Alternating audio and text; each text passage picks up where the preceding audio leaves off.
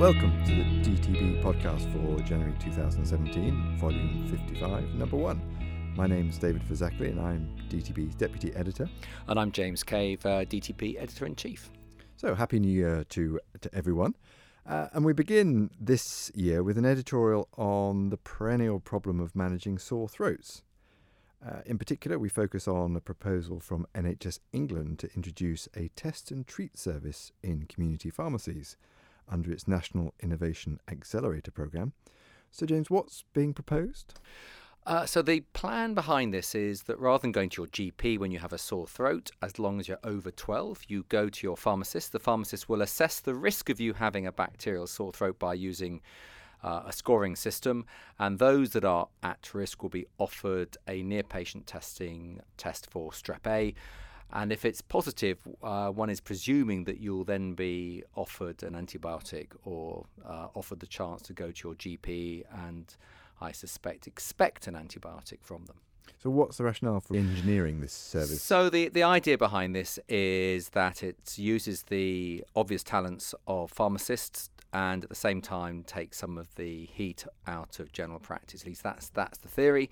And uh, there's been a, a small NHS uh, service pilot by Boots involving about 367 people, so a very small pilot sort of study, which seemed to suggest that. Uh, the NHS might save £34 million a year if this was carried out uh, across the, the, country. So, this pilot survey or this pilot uh, evaluation of a small service based on those 367 so, odd yep. patients was testing the acceptability or was it actually looking at the evidence for whether it changes outcomes? Well, this is the problem. It, it didn't have a control group, so we don't know how it compares um, if if you had a control group who were being managed in the normal way. What it basically did is it looked at the number of patients who ended up going through the system and and used that plus quite old data from 2007 on the level of antibiotic prescribing amongst GPs then to come with this idea that it would reduce antibiotic prescribing and save money. So what's our problem? Well, we had lots of problems with it. Unfortunately, um, there's big issues, of course. The thing about sore throats and bacteria is that we always seem to forget when we're doing these sorts of things that the human body has its own immune system. And therefore, actually, just the presence of a strep A bug somewhere in your body does not mean that you are septic and need antibiotics. So, we've got all kinds of concerns about whether it's right that we should take something which increasingly GPs, I think, are beginning to demedicalize and actually treat um, in a very different way. And actually, the reduction in antibiotic prescribing in this group has come on leaps and bounds over the last 10 years or so. And it feels to us as if they're now almost industrializing sore throats back again to being a medical problem where they have to have a test and have to be assessed um, with scoring systems to decide who or who shouldn't get antibiotics. So it feels a little bit as though this proposal lies outside sort of current evidence and current practice. Precisely. I mean, I think GPs have got very good now at uh, being able to manage uncertainty and explain to patients that uh, whether this is or is not a bacterial infection, actually the use of antibiotics makes very little difference to the outcome. That perhaps 1% of patients with bacterial sore throat will develop a complication of some sort. And it's more how you safety net and manage all patients with sore throats that's important, not deciding who or who should not get an antibiotic. So at the moment, this is a proposal? It's a proposal. It's gone through, I think, the first stage in the Innovations Accelerator program. I just hope it goes no further. Or at least is modified before it precisely hits the pharmacies. Okay, thank you very much. Our first main article this month looks at the place of long acting bronchodilator combinations for management of COPD. So, typically, for people with COPD who remain symptomatic or have exacerbations despite monotherapy with a long acting agent, your options are to add another long acting agent or an inhaled steroid.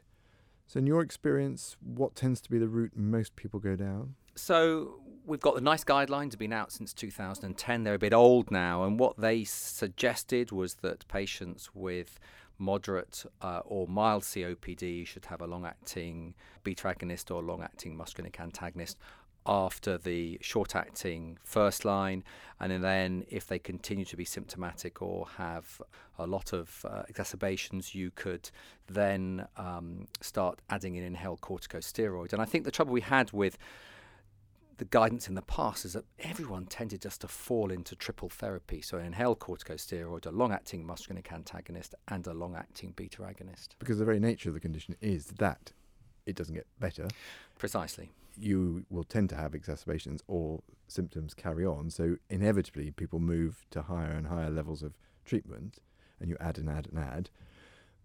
What's the problem with inhaled steroids in this population? Well, the big issue which has come out is this concern that patients on inhaled corticosteroids have an increased incidence of uh, pneumonia, and that's and that's been the big issue, which has seen definitely a reining back on the use of inhaled corticosteroids in patients with uh, COPD. Still, obviously, got a big part to play currently with uh, this asthma COPD overlap um, ACOS, but with patients with COPD, really the, the the feeling is that we should be reining back on the use of inhaled corticosteroids. So that plays up the sort of importance of the LAMA-LABA combinations. So we've used this to review this article to review four combinations that are currently licensed in the UK for the management of COPD.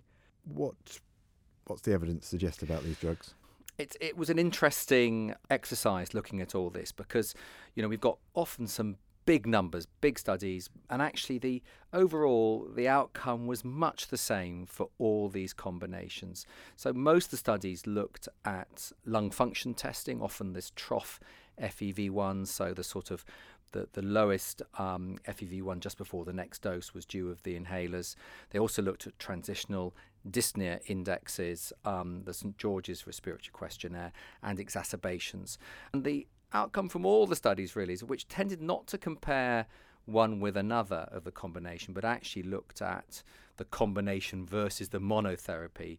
Hey presto, what they found was that actually the combination was inevitably better than the individual monotherapies at a statistical level and there was also some, usually some clinical improvement um, in addition to that, although that was quite often quite slight in, in the sort of bottom line. So you get small improvements in lung function, which may or may not reach kind of threshold at which anyone might notice. Yeah. A slight reduction in exacerbations, which could be anything from slight increase in breathlessness to full blown hospitalization and not always clear? It was that's one of the issues here was that very often it wasn't clear how severe the exacerbation was, and a lot of them looked at all exacerbations, which, as you say, could be everything from just a slight increase in breathlessness with cough, perhaps a bit more productive cough, to actually a full blown hospital admission. And obviously, whilst all exacerbations will be good to uh, diminish. The difference between a hospital admission and a few days of increased cough or expectoration of, of sputum really don't really compare. So, but the evidence suggests that there is a slight benefit. We can question the clinical significance of adding the two two together. Nothing to suggest major differences between the four combinations? No, absolutely not. Um, we've got no direct comparative studies, but um, the indirect studies we have seem to show very similar differences in lung function and the clinical scores.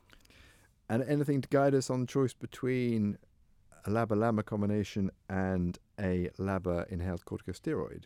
So we, we do have a systematic review we looked at and meta-analysis, which involved about 4,000 participants. It was quite a short set of uh, studies, only I think maximum 26 weeks, but it seemed to show that the LABA LAMA combination had fewer exacerbations and fewer episodes of pneumonia than the inhaled corticosteroid long acting beta agonist combination. But nothing dramatic between the two. No, I think, and as I say, the the, the fact that it was um, very limited uh, follow up obviously had an impact on on that. So, bottom line.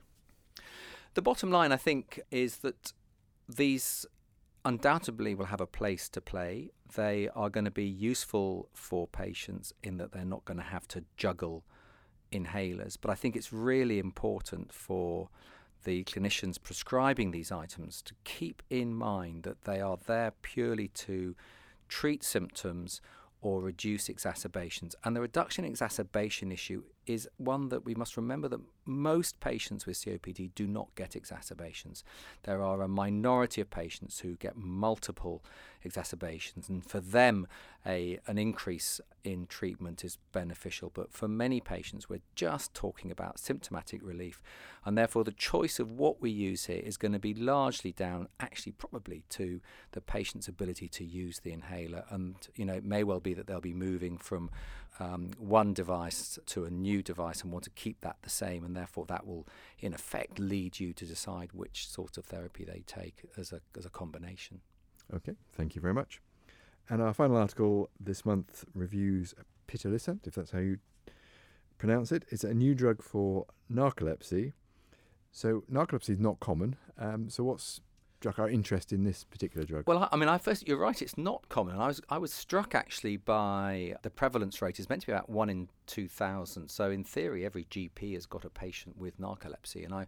I haven't found mine yet, but yet this is a rare condition, and pitolisant, or however you pronounce it, or Wakix, or Wakix, which is its uh, uh, branded name, is an H3 antihistamine, which basically activates histamine neurons in the brain and stimulates and maintains wakefulness. At least that's that's the theory. So it's got this orphan drug status from the European Medicines Agency, which means what?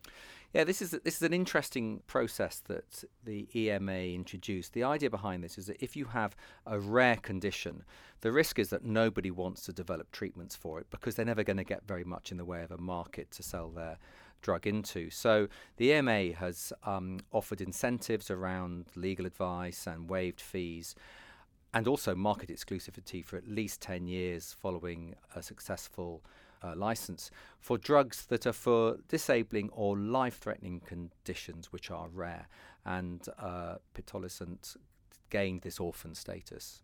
So it's gone, gone through that, and because it's rare, presumably the evidence base isn't huge. Yeah, no, I mean, we had five studies, most of which have not been published. 428 patients we're talking about form the basis for the evidence behind this.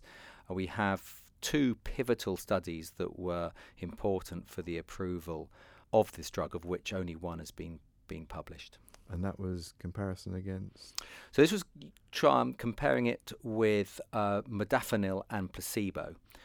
And what they found in this study was that they were looking in particular at the Epworth sleepiness scale, and there were about 2.5 point change difference in the uh, pitolisant group compared to the placebo group. Now, you probably need a three point difference for a clinically significant effect. So, in this study, the um, pitolisant didn't actually hit clinical significance level compared to placebo.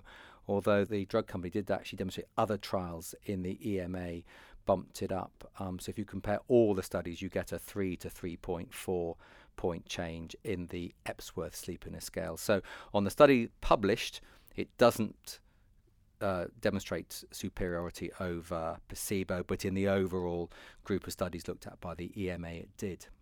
It does does something. And a reminder of our editorial in December, which was talking about harms and the long term unknowns about harms. What do we know so far about the harms associated with this? So th- this is difficult. It's there are a number of uh, warnings about it regarding uh, QT interval. What drug these days hasn't got a QT interval uh, warning associated with it?